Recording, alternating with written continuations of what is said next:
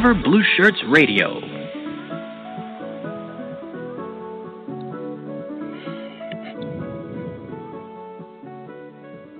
What's going on, Ranger fans?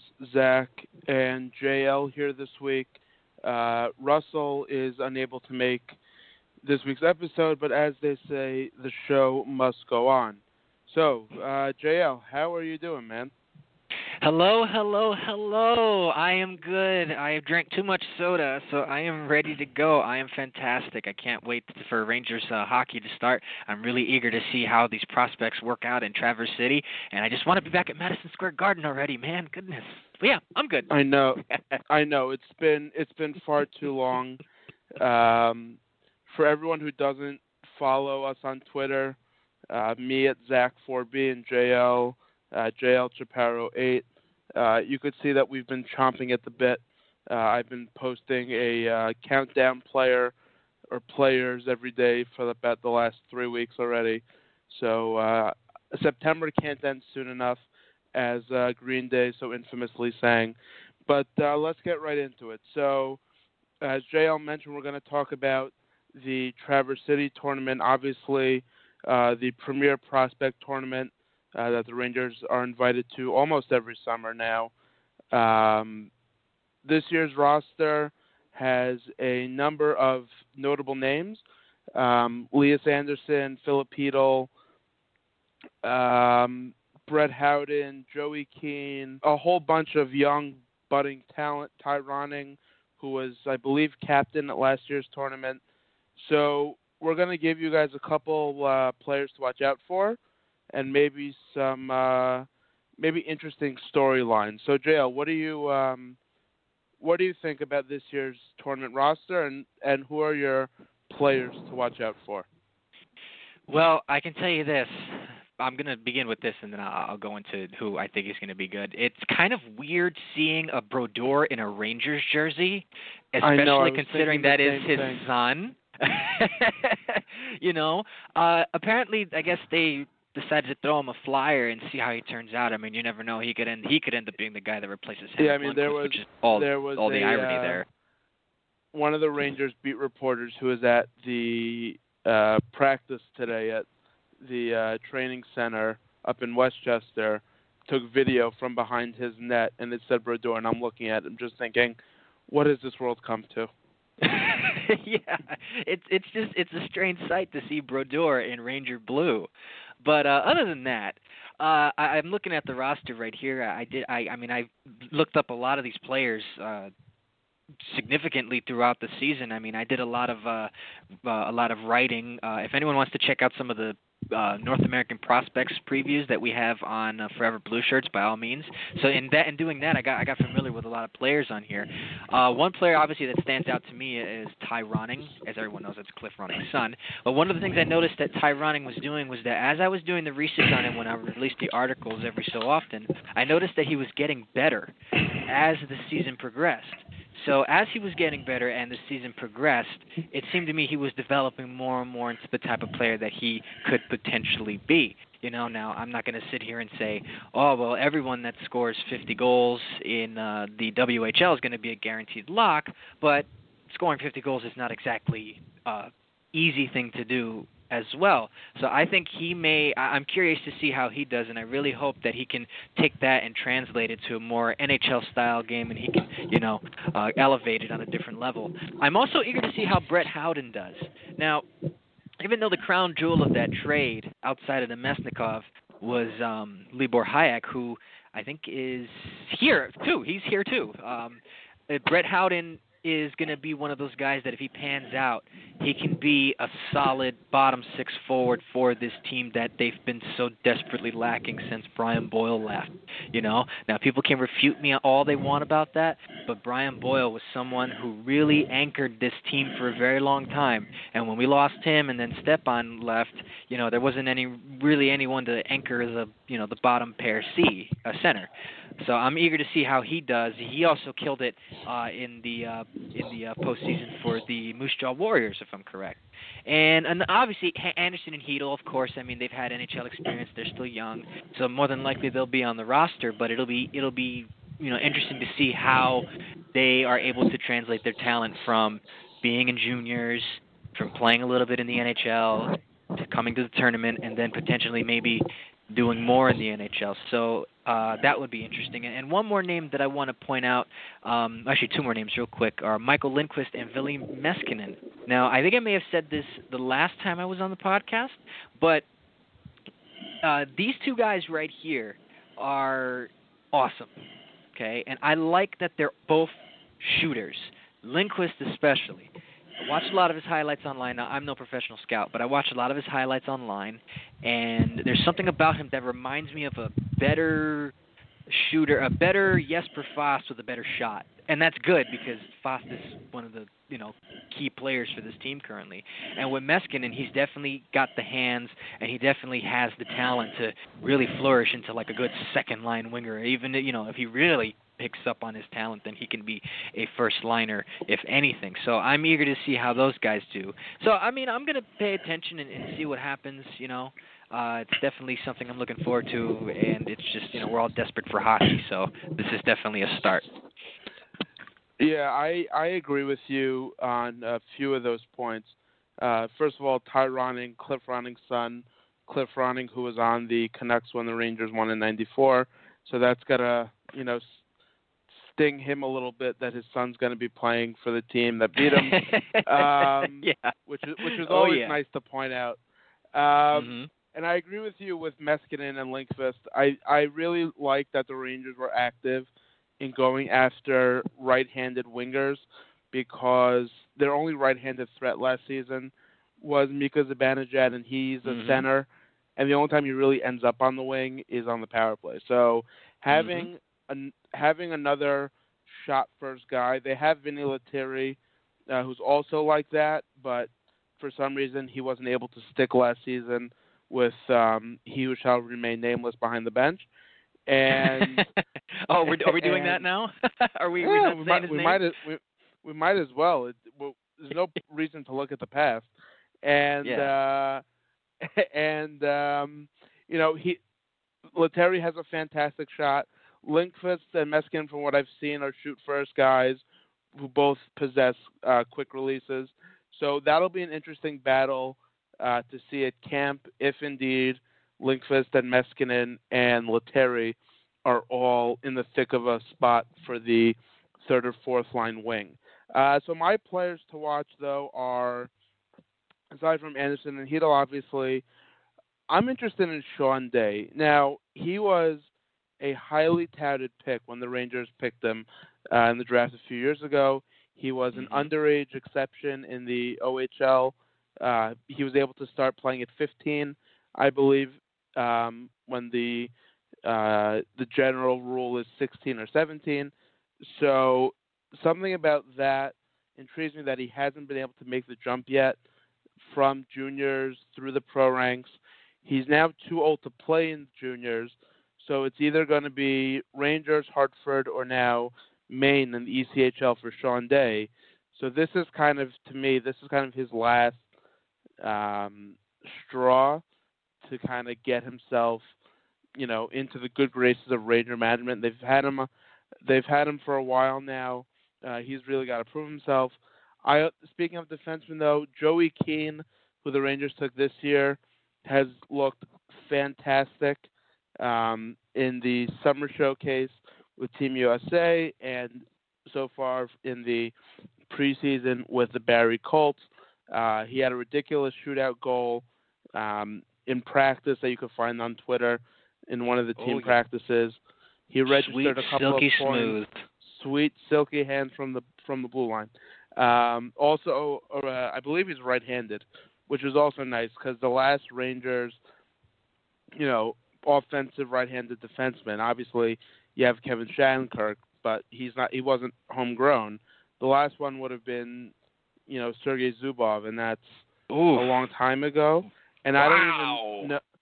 I don't even know if if he came up with the Rangers. I, I wasn't. I I was barely alive. I think he, he did. I would I would Oh, assume so. we could look it up real quick, but um, yeah. but regardless, um, he he looks like a real. Yeah, he was homegrown. drafted Yes. in 1990 by the Rangers. In '90, yeah. Um, so he's another guy who, if he can put it all together, would be another offensive blue line option. You also have Tony DeAngelo, um, who's offensive minded, but Joey Keane looks like a real solid prospect. Uh, if we look at the forwards, Dawson Leedahl kind of and Tim Gettinger, Tim Gettinger or Tim Gettinger intrigued me also. Um, Leedahl's been on the Rangers radar for a while. I think I believe he was in Hartford last season, so look for him to try and make an impact. And Gettinger um, was one of the was in the leadership group with the uh, SUNY Greyhounds, not yes, SUNY. Sault Ste. Marie. Why Yeah. did I say SUNY? Ste. Marie. Marie. I Yeah. graduated college. You'd think I'd be done with that. Uh, so with the Sault Ste. Marie uh, Greyhounds, where he, uh, I believe, was an assistant captain or or captain, He um, assistant and captain, he yeah. right, and he Mhm. put up a lot of points, led them, I think, to an OHL title. Um, they got to the Memorial Cup, but he's another guy who, like Howden and like um, Filipino and Elias Andersson, and uh, you know, and Boo Nieves are all going to be fighting for that bottom six center role.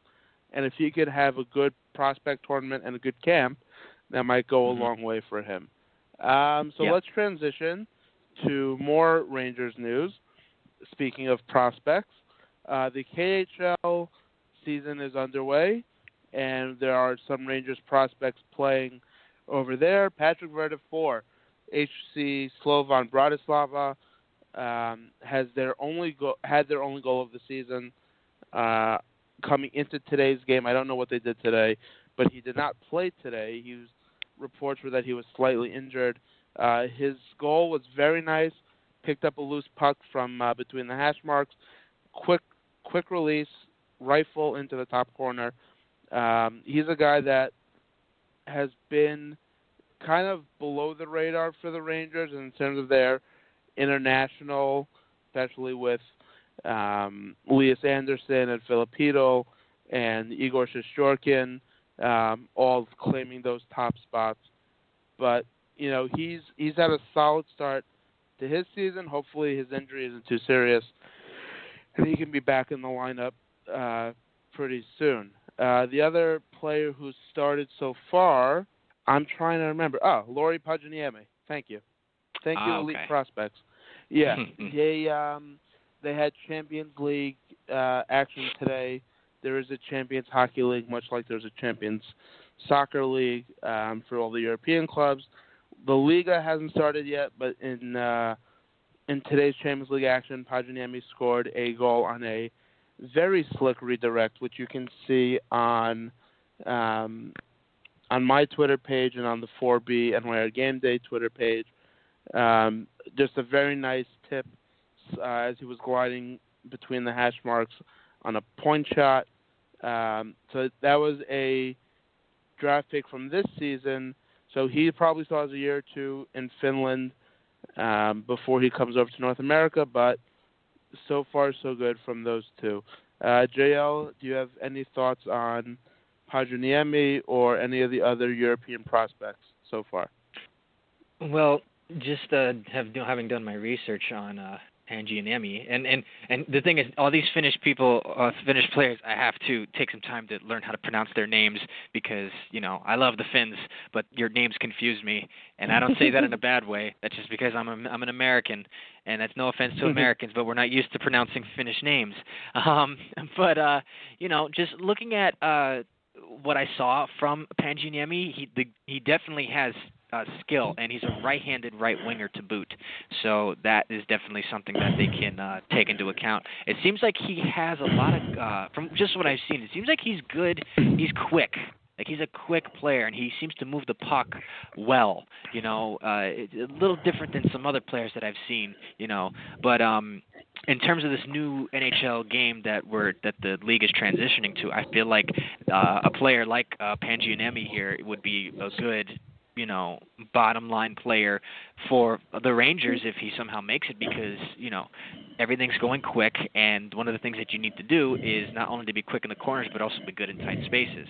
And I feel like this is a trend that I was mentioning again on the last podcast that I was on. Uh, a lot of the players that the Rangers picked in the draft, including Vitali Kravtsov, him, him uh, you know, Vitali Kravtsov, uh, him too. Um, you know, they're picking a lot of players who are not only are they good with the puck, but it seems like they're just good in their own end. You know what I mean? And it's kind of a far cry from how the Rangers used to draft back in the day. Um, uh, one player that stands out to me the most is, is is JT Miller, and now I love JT Miller. I do. He did a lot for this. T- I, he did a lot for this team, and he was one of my favorites. But one of the things I noticed about Miller was that Miller didn't exactly have the hands to kind of stick around with the uh, improving Rangers in terms of you know their, their what they wanted to do. So he was always kind of like the odd man out. And even when he was here and he was doing well, Miller always seemed like the odd man out. So now that he's traded, you know, and they're getting, you know, you could tell that the Rangers are starting to transition. Now, Vitaly Kravtsov, on the other hand, this kid keeps impressing me more and more and more and more as the day goes as the days go on and i really wish he had a little more he had his game is it was advanced a little more because I would just love to see him here on Broadway. But I guess you know, good things come to those who wait. You know, but the one thing I like about Kravtsov is that it seems like you know, even though there were a couple times where I saw that he was you know was you know kept down, it seems like every time he is on the ice, something happens. You know, or whenever he's on the ice, he makes some kind of nice play or makes a nice pass or, or puts a good move. If this really ends up panning out, the Rangers hit a home run with this kid. Really, he's tall, he can add size, and he has the hands. So I really think this draft, uh, you know, with players like Nils Lundkvist and uh, um, Vitaly Kravtsov and, and Ville Meskanen and Lauri Panginiemi and uh, even um, K'Andre Miller, you know, they're picking a lot of guys who are good with the puck, and I feel like they're building off of the old, oh, not old, but the recent, uh, you know, Maple Leaf setup, and you know how Pittsburgh puts their teams together. You know, so I feel like, you know, the Rangers are starting to see that, and they're changing. So I, you know, I'm I'm excited. I really am. I'm very excited. I love Wahlstrom, but I think if everything turns out right, Kravtsov will have a bigger impact on the Rangers than uh, Wahlstrom. And to your point on Kravtsov, uh, 6'4", 185 pounds. If he gets up to 200 and, and puts on some muscle, he can be the he can be the throwback Rick Nash that the mm-hmm. Rangers can have um, for a while. I completely forgot about Kravtsov in the KHL season, but uh, he had a disallowed goal for Tractor uh, the other day due to a crease violation. Uh, he went hard to the net, uh, wrapped it around the goalie uh, from the top of the crease on the backhand, but his uh, his teammate was in the blue paint, and in the European leagues, you are not allowed to be in the blue paint, uh, otherwise they disallow the goal. So what is this, 1999? uh, apparently, you know, uh, whatever. I'm not going to say anything else. Um, so let's move on to one more thing before we preview the Atlantic Division. Uh, Vic Hadfield, the Ranger icon, legend, uh, gag line winger, will have his number retired on December 2nd against the Winnipeg Jets. Uh, for some, it's a long overdue honor, as some people pointed out on uh, in the comments on our blog. Um, for me personally, I obviously never saw him play live. JL, you obviously never saw him play live. Um, but when when you're part of a, a line that got its own nickname for being that good, you know, if if it should have happened sooner, maybe. But you and I are both Mets fans. They don't have a a Tom Seaver statue or a Mike Piazza statue. No, or, you know, not yet. You know, yeah. so so you know, I, I can't really blame a team for not doing something like this sooner or later. Um, but it, it will be a nice night. Uh, it was announced last season at the Jean Ratelle retirement night, which forced Jesper Fast to change his number from 19 to 17. Um, a couple years ago. So I'm really looking forward to that. Uh, should be a great night at the Garden. Uh, already looking for tickets as we speak. December second, and might I add a, a point to that uh, because you know you talk about the Mets and you talk about how teams embrace their past. Now, um, you look at the Yankees, but I'm sorry, but you look at the Yankees, right, and you see that even though they like to rub it in your face, they they emphasize their history. That's part of the franchise that they that that's part of the product that they want to put out. Same thing with the Montreal Canadiens is they embrace their history. Now, obviously, those teams have uh, seemingly have more of a storied history than the New York Rangers. Not to say the New York Rangers' history isn't storied, but in terms of like championships and, and players, this and that, and the fourth, you know, those two stand out. The Rangers are definitely up there, of course, because 1926 being around that long, that's no fluke. You're gonna you're gonna have your um you know your your your your Hall of Famers coming in and out. But one of the things I've noticed in the last couple of years is it seems like the organization uh, it, they're they're starting to become more welcoming to embracing the past you know like you know with the whole rangerstown uh mantra. You know it just it it, it you know they've always been embracing of the past but i feel like it's definitely gotten an, an uptick over the last couple of years.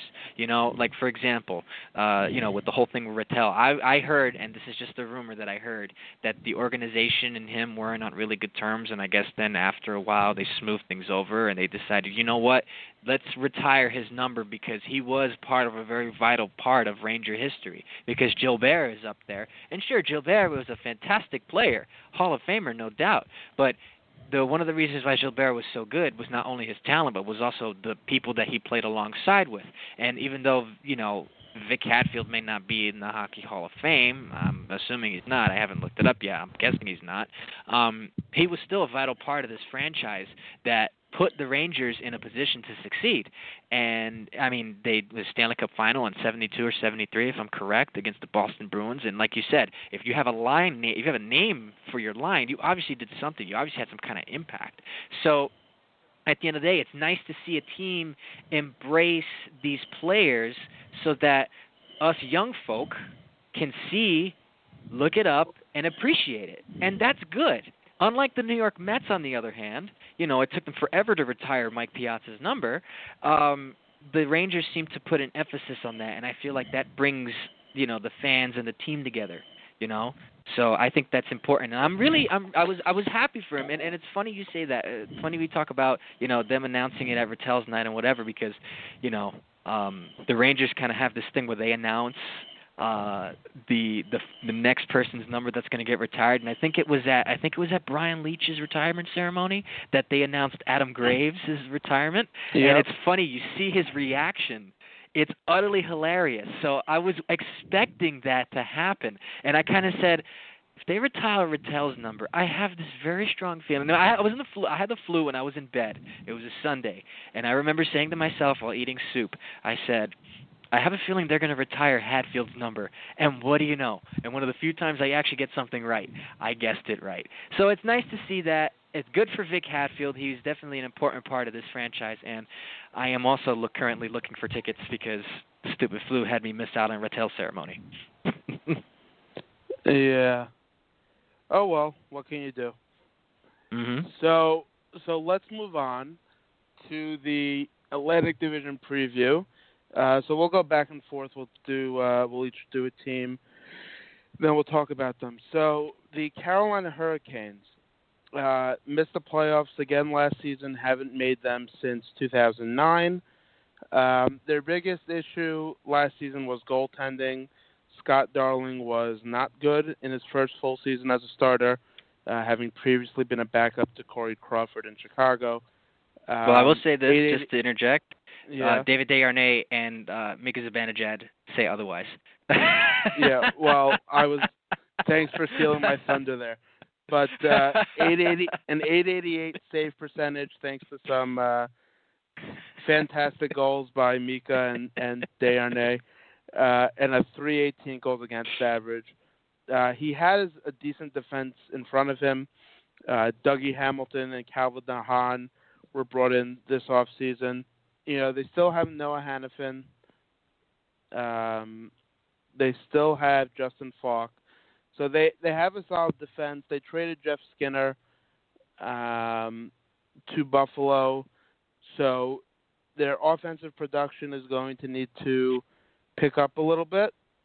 And I am wrong about Noah Hanifin. He is, I believe, he's on the Flames now. Okay. Yes. Yeah. This is this is uh okay. So Noah Hanifin's on the Flames now. So they have Faulk, they have DeHaan, and they have uh, Dougie Hamilton. So that's three solid defensemen. Um, they also brought in Peter Mrazek, who will hopefully push Scott Darling, Hurricanes fan, to improve his game because Mrazek has been a number one starter with Detroit. Um, they drafted Andrei Svechnikov with the number two pick. He was the top-rated North American skater in Central Scouting this summer. Um, and according to the head of Central Scouting, he plays a consistent and competitive power game. Uh, he can create scoring chances and quickly establish himself as an offensive impact player in the OHL. So, all signs are looking at for Carolina. My big thing for them, aside from the goaltending, will be their scoring. Uh, they lost Jeff Skinner.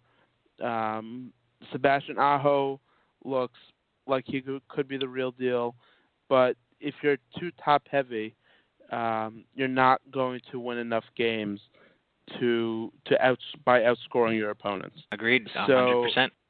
Agreed. 100%. Yeah, so, so let's so let's move on. Uh, the the Beantown Bruins um, lost in the second round of the playoffs last season to the Tampa Bay Lightning.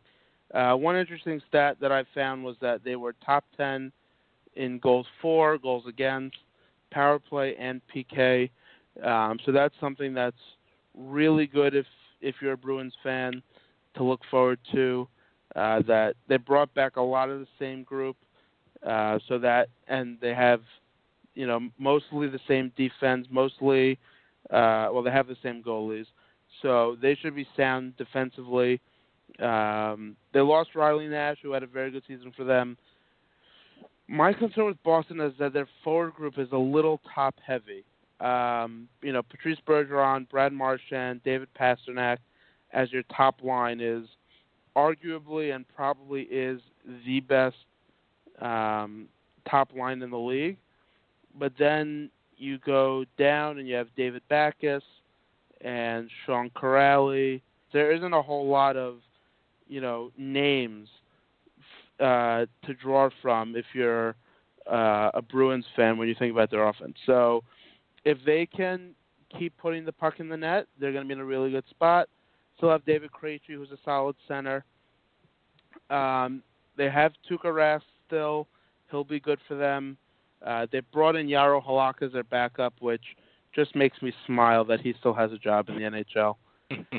um, they didn't have a first round pick last season, but they did draft Axel Andersson in the second round, who plays for Djurgården in the SHL in Sweden, uh, where he uh, either is or or was, depending on where he ends up uh, with the Bruins this season, with uh, Rangers draft pick Olof Lindbom, uh, the goaltender for Djurgården last season and now this season. So JL, who do you have in the Atlantic Division? Well, I'd like to make a point about the Bruins before I move on with uh, my team because I was just, uh, Of course. just looking up some things as you were talking about. Um, we mentioned, uh, uh, I think it was not the last podcast I was on when we were talking about, uh, I think one of the teams in the West. Um, we were talking about the Kings having certain types of players that they have for their team. Now the Kings have a lot of bigger players and it fits their system. The Boston Bruins kind of have that same thing where, like you said, they may not have a lot of names outside of like Pastrnak, um, uh, Brad Marchand, uh, Bergeron, you know, but they have a lot of like big gritty guys that you probably have never heard of before. Like I'm I'm I'm going to make an assumption that a lot of people have never heard of Sean Kuraly before or Danton Heinen or even Jordan Szwarz, you know. But from what I see is from what I've seen last season some of these guys playing from what I can tell is that they're trying to kind of uh rebuild on the fly but also kind of add those rugged guys in with the skill guys they already have.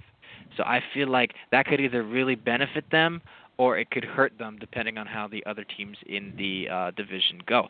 But uh, the team that I want to talk about first uh, are the Detroit Red Wings.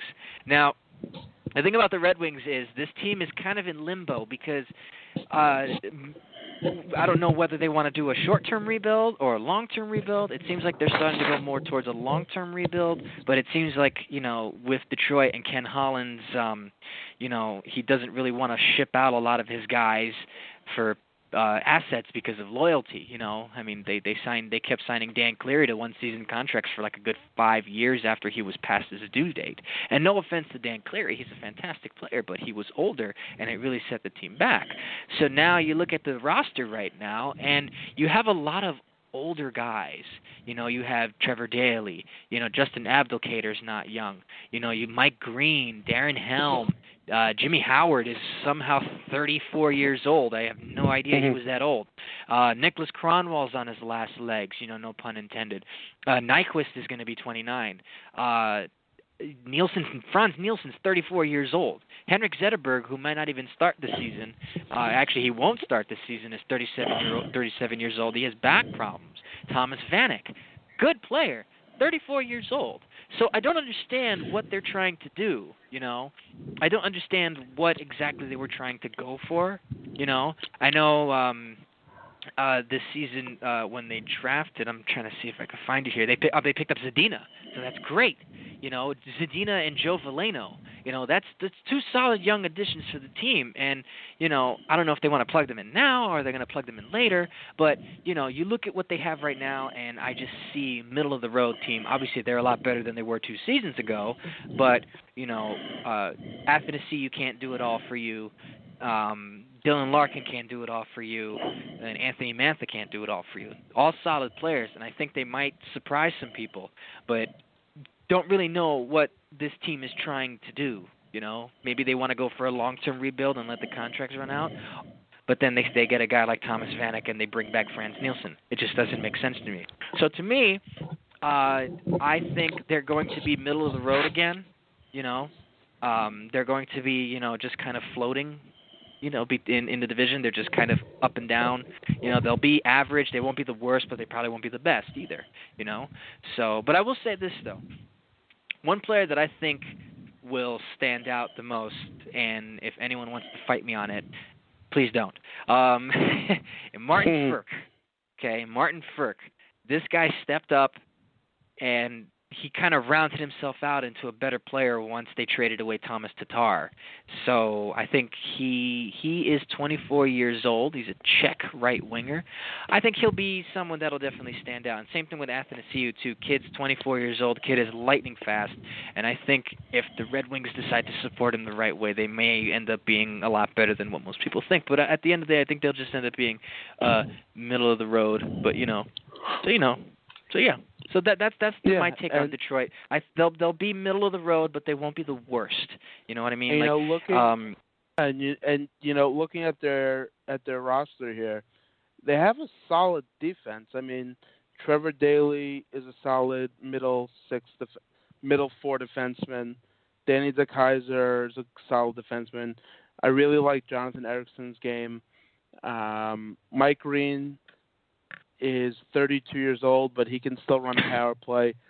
Yes, um, he can. And he's he's got another year or two left. So their defense is solid. Their problem is is up front, and you know going through the, the going through their uh, prospects here, there really isn't a whole lot.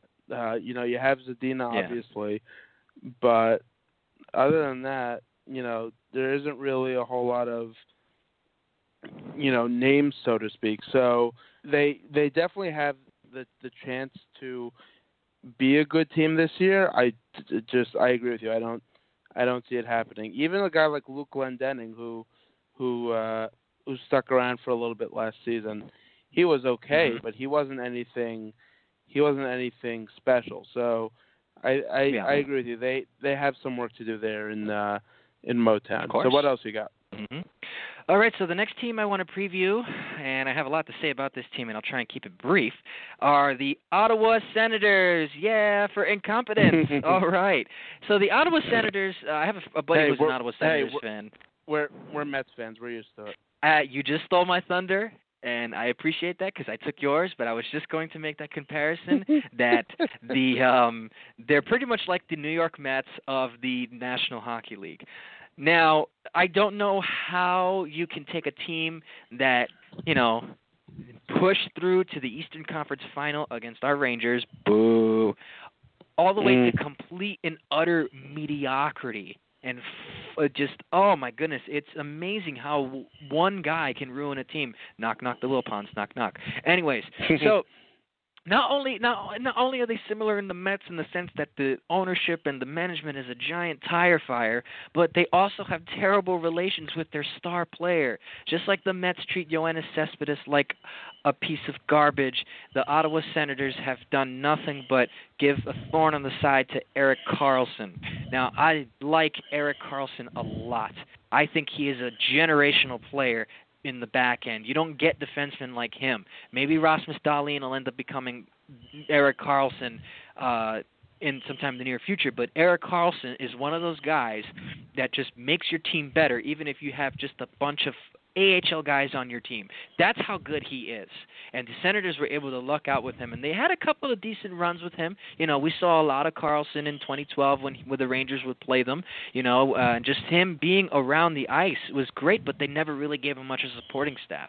But now you look at their roster here, and it's a surprise that even Brady Tkachuk even decided to stick with them because, you know, seeing as how the whole situation is with their ownership and their management, you would think that he would stay at BU and then, you know, run out his contract and then sign with someone else. But, you know, props to him for wanting to jump into the NHL soon enough.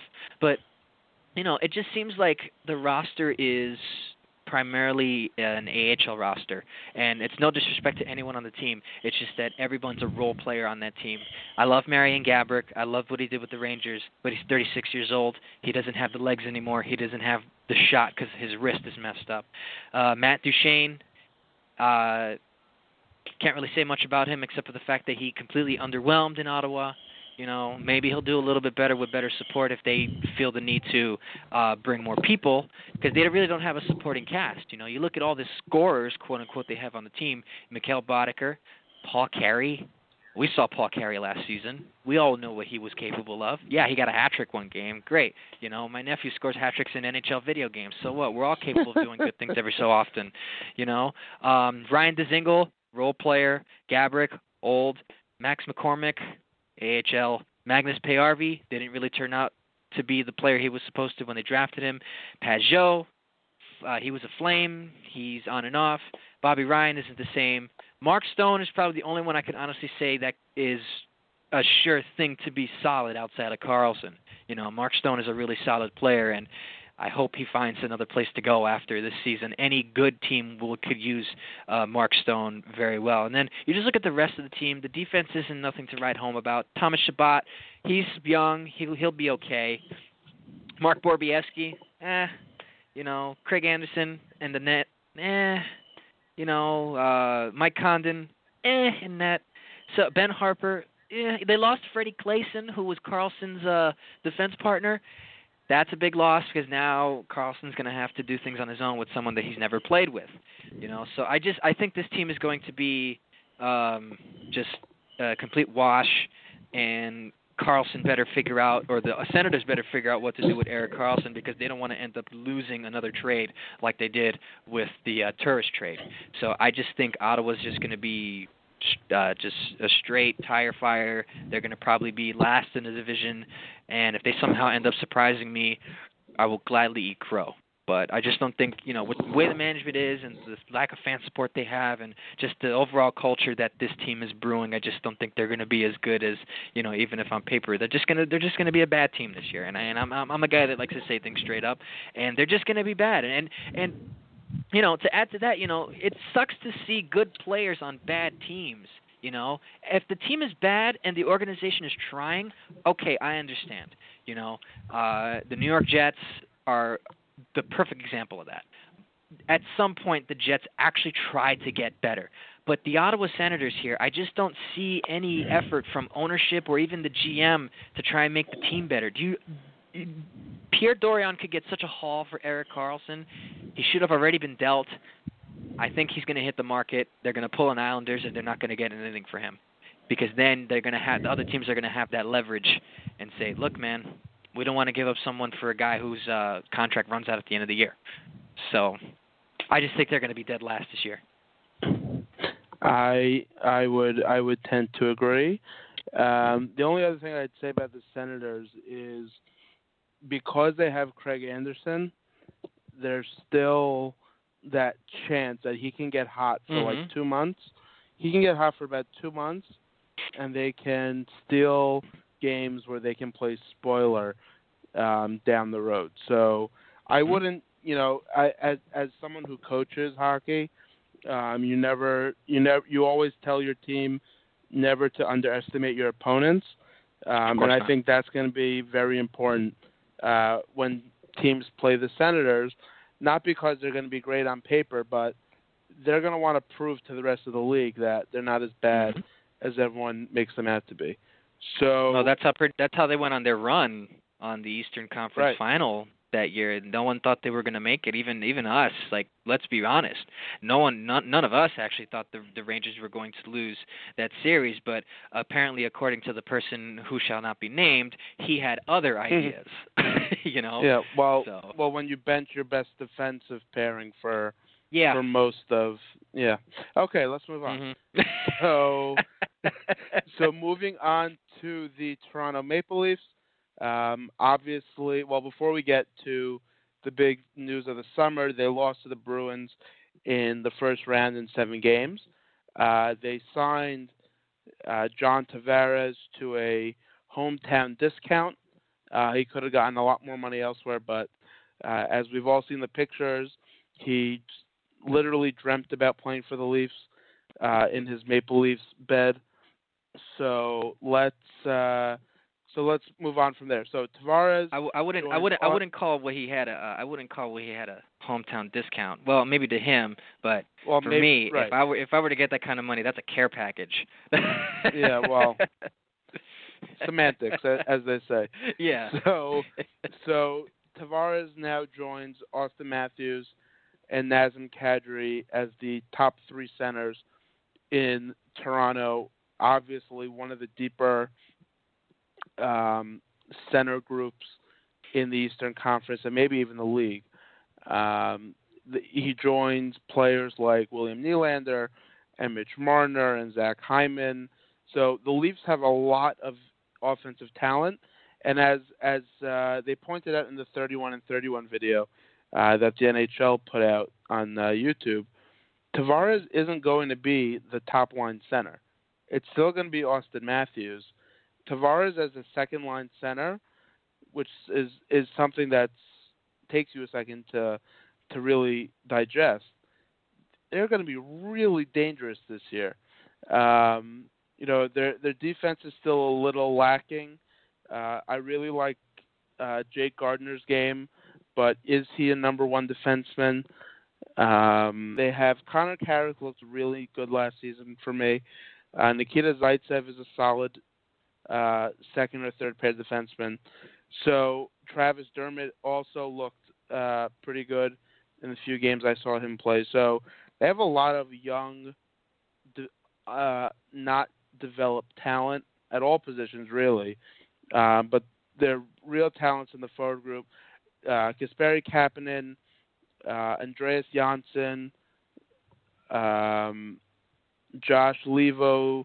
These are all guys that are going to make an impact on the Leafs in the years to come. Uh, they drafted Rasmus Sandin, uh, who led the OHL points last season for defensemen. So, and and they're coming off of a the organization is at least a Calder Cup win in the AHL for the Toronto Marlies.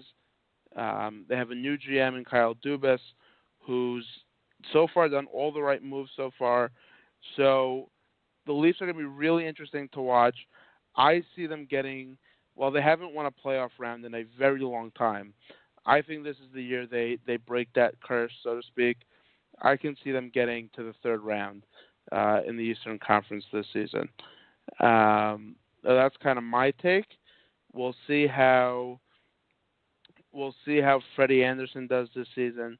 Uh, he's got a few backups that are going to be fighting for that role.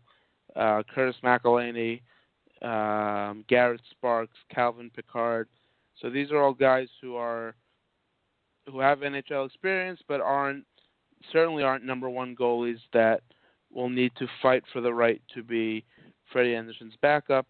Um, but again, this is this is the Leafs' year to really show the league what they can do. And with Tavares as your not as not your best player, he's going to really shine uh, in for his hometown team. So before we move on, JL, what do you have on the Toronto Maple Leafs? Well, I think this is going to be a very solid squad. Kyle Dubas really is trying to reinforce the bottom part of his team. The only thing that he needs to do is get a top pair D because Travis Dermott saw him live when they shut out the Rangers at Madison Square Garden last season. Fantastic player. The, they they have a lot of role players and they mixed it right by getting um Tavares and and getting um you know Marleau and having Matthews and Marner you know they really did a solid job at resurrecting this team from the ashes. And I guess what this team was missing was secondary scoring. As much as Jan, James Van Riemsdyk was good I think he started to wear out his welcome in Toronto. So they added guys like Tyler Ennis who was still good in his own right. They added a guy like Josh Jooris who even though we didn't see much of him he can compete for a lower uh, uh bottom six uh, center spot. Uh, he has him listed as right wing, but he can also play the middle as well. Kadri's going to be good, of course. Um, Kasperi Kapanen, who I think that's Sami Kapanen's son. Um, he's also very, very good. He's 22, but he's definitely going to contribute a lot more to this team uh, moving forward. And then you obviously got John Tavares, who we all have seen over the last nine years. So I think once this team gets a real solid uh, shutdown defenseman then will they be good? Because as much as Jake Gardiner, I mean, Maple Leafs fans hate Jake Gardiner. They can't stand him. They would they they would kick him out of the, they would kick him out of town faster than any Canadiens fan out wait, there. Wait, wait, wait, wait. So, so, so know. are you saying are you saying Jake Gardiner is the left-handed Dan Girardi? You are correct on that. Although I didn't really want, although I really, I really didn't want Girardi to be bought out like the way he did. I kind of wish they had traded him because I like G. But yes, he is the left-handed Jake uh, Dan Girardi. So, but other than that, they get they get themselves a solid D either now or or once the season starts. You know, like you said, this will be the season they finally win a playoff series. You know. You know, and and and the only other thing with the Leafs is, are they going to have a uh, I believe the Oklahoma City Thunder. I'm not much of a basketball fan, but you know when you have so many top end talents, and you know basketball, it's only one guy can have the ball. While in Mhm. hockey, only one guy can have the puck at a time. So, are they going to be able to gel with Matthews and Tavares and Nylander and Hyman and Kapanen and all these talents um, and Marner? How, how could I forget? Um, so that's really the only thing with the Leafs. I think once they get all that figured out and they get their lines together, and uh, Mike Babcock has them playing the way he wants them to play, I think they're going to be a Mhm. very scary team to play against. Absolutely. Uh, Absolutely. um, so my last one, and I saved the best for last, are the Tampa Bay Lightning, otherwise known as Ranger South.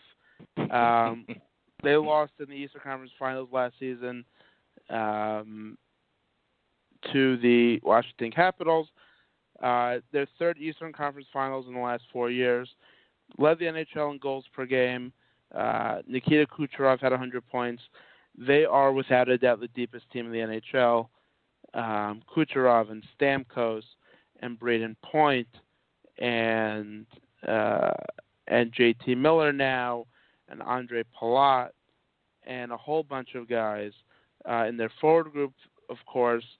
And then on defense, Ryan McDonagh and Dan Girardi and Victor Hedman and Anton Stralman, who's right there, and Mikhail Sergachev, who looks like he could be one of the next uh, Norris Trophy level defensemen. Braydon Coburn's a solid 6D. Um, there's really nothing bad to say about the Lightning, other than their penalty kill last season was uh, in the bottom five in the NHL, and they gave up almost three goals a game um, at even strength. So, one other thing which I thought was interesting when I watched the 31 and 31 was Andrei Vasilevskiy, their All-Star goaltender, admitted toward the end of the season that he was a little tired. Um, something which Jon Cooper is going to have to figure out how to keep his his goaltender fresh, um, especially towards the end of the season where they haven't been able to get over the hump of getting to and winning the Stanley Cup.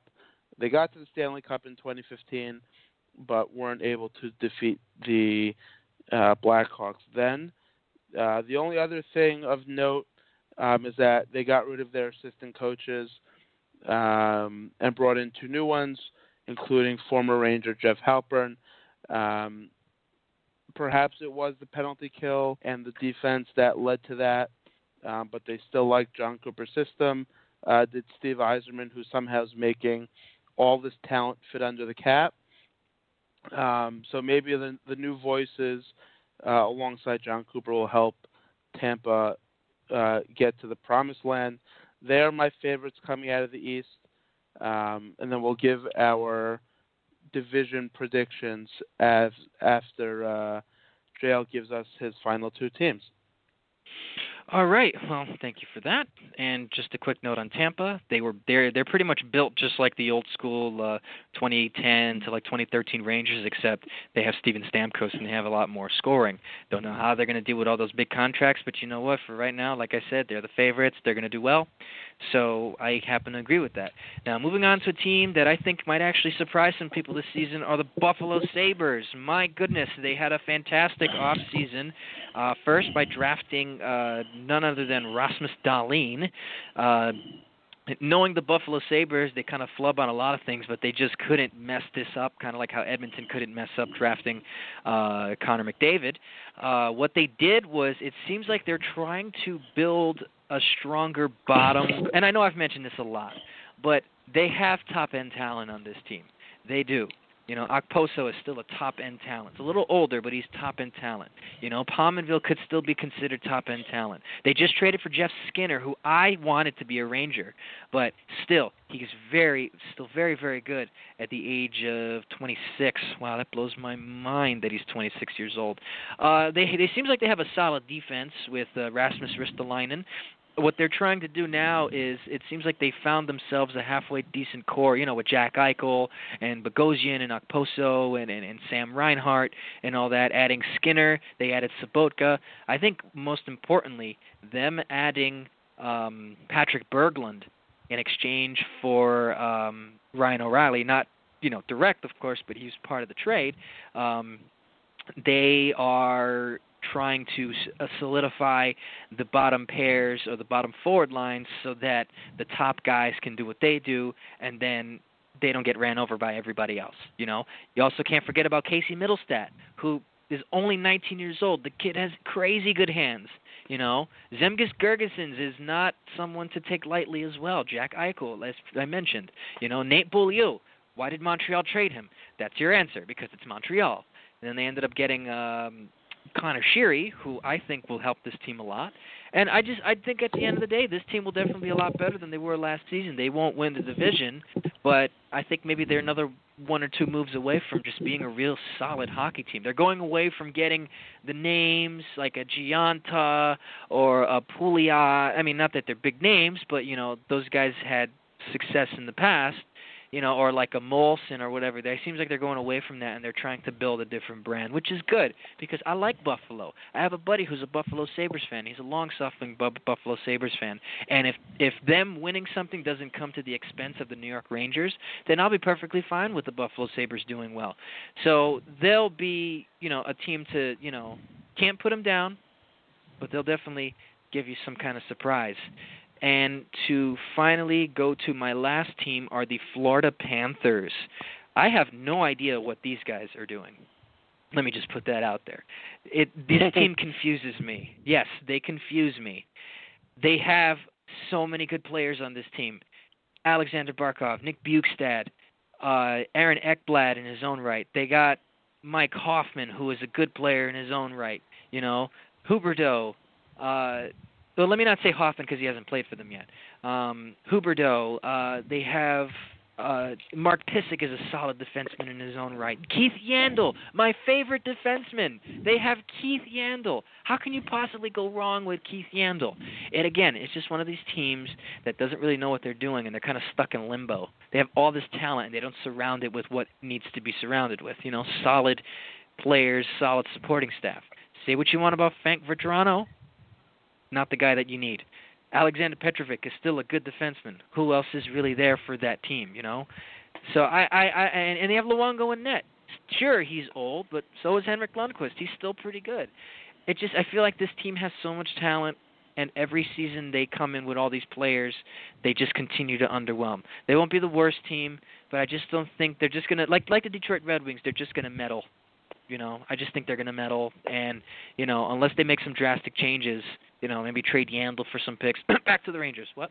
Um, um, you know, move, just move some pieces around and just try and get someone to help Ekblad and Barkov because those are pretty much your two guys, Barkov and Ekblad. So build around that. Get some better players for these guys. You know. So that that's just my yeah, take I, on that. I you know. I I I agree with you on the on the Panthers there.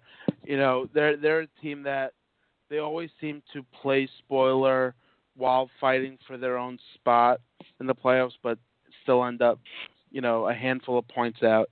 Um, I I I do like their team uh, as well, but like you said, they they haven't been able to get over the hump, and they didn't really make any, you know, high imp moves in the offseason. Yes, they brought in Mike Hoffman from Ottawa, um, who was a very good player when he was with the Senators, but is it going to be enough to really get the team over the edge?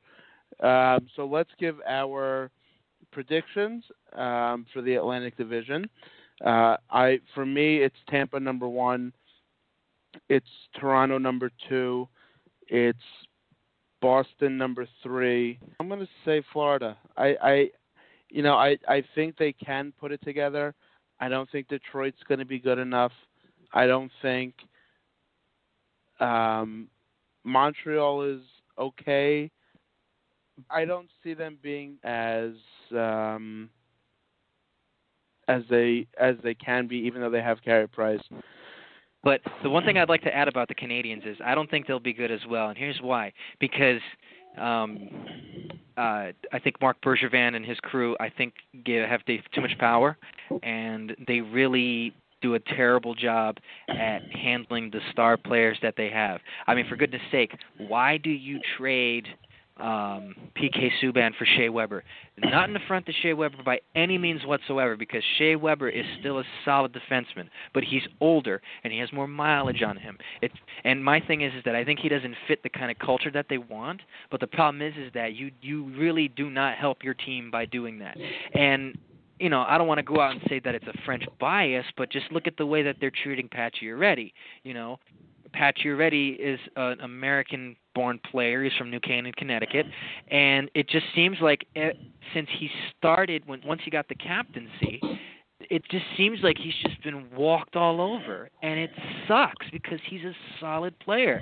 Would I take Pacioretty on the Rangers? Absolutely, I would. It also helps that he was a Ranger fan as a kid, you know. So you know, if the Rangers could somehow uh, bamboozle them again like they did uh, for McDonagh uh, with Bob Gainey, I, I I think that would be great. But you know, they just Jonathan Drouin for Sergachev. I think that was a stupid trade as much as I think Drouin may be a halfway decent player, it he kind of doesn't have the flair that he had in junior. Unlike Sergachev, who is shown to be solid. Andrew Shaw, he's older, injury prone. Carey Price is not the same anymore because of his multiple injuries. You know, and the guy is only 31 years old. You know, Thomas Plekanec, old. They they, they re-signed him after trading him. Max Domi, uh, and also Galchenyuk too. Look at the way they treated Galchenyuk. You know, Galchenyuk had his thing going on. He had some personal problems that was going on, and I, I feel like Montreal kind of put him on blast a little bit, and they mistreated him. So I feel like even though they do have good players on this team, by the way, this is a team that signed Karl Alzner to a long-term deal, and that's just ridiculous. Not a bad defenseman by any means, but not for the money that they're paying him. Um, they do have good players on their team. Like Max Domi is a decent player. Phillip Danault is a good player. Uh, Brendan Gallagher is a great player uh, in going down the list too, you have um, David Schlemko, who's also been a solid defenseman, you know, bottom pair D. But outside of that, I mean, they just it's just like a team that you just threw things at a wall and see if it stuck. You know, this team is going to just be perennially bad unless they decide to change the culture of the team, just like the Senators, except not as toxic.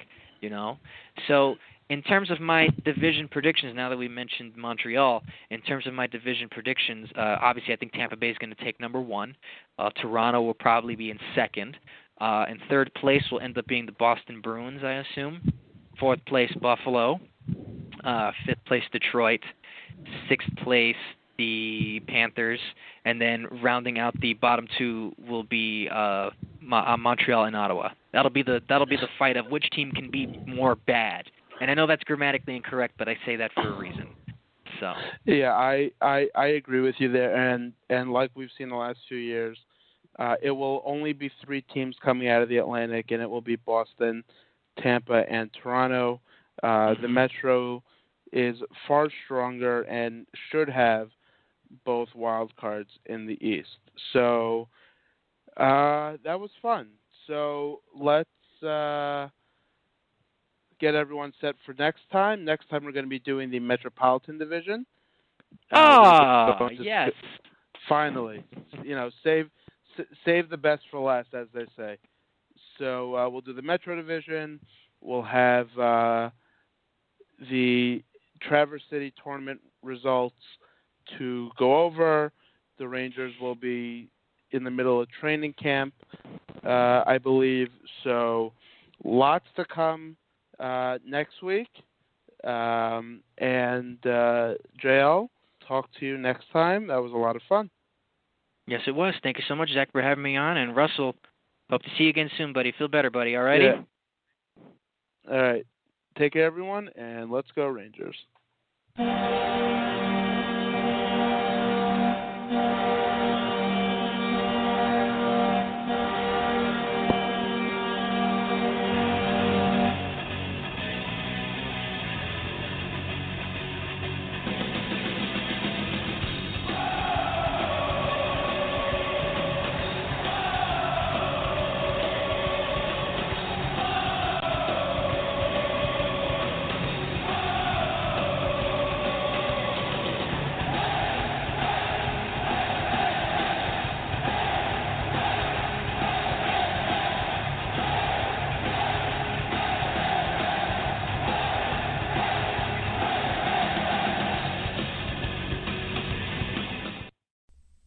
And let's go, Raider Nation. It's me, Evan Grote, host of Just Pod Baby.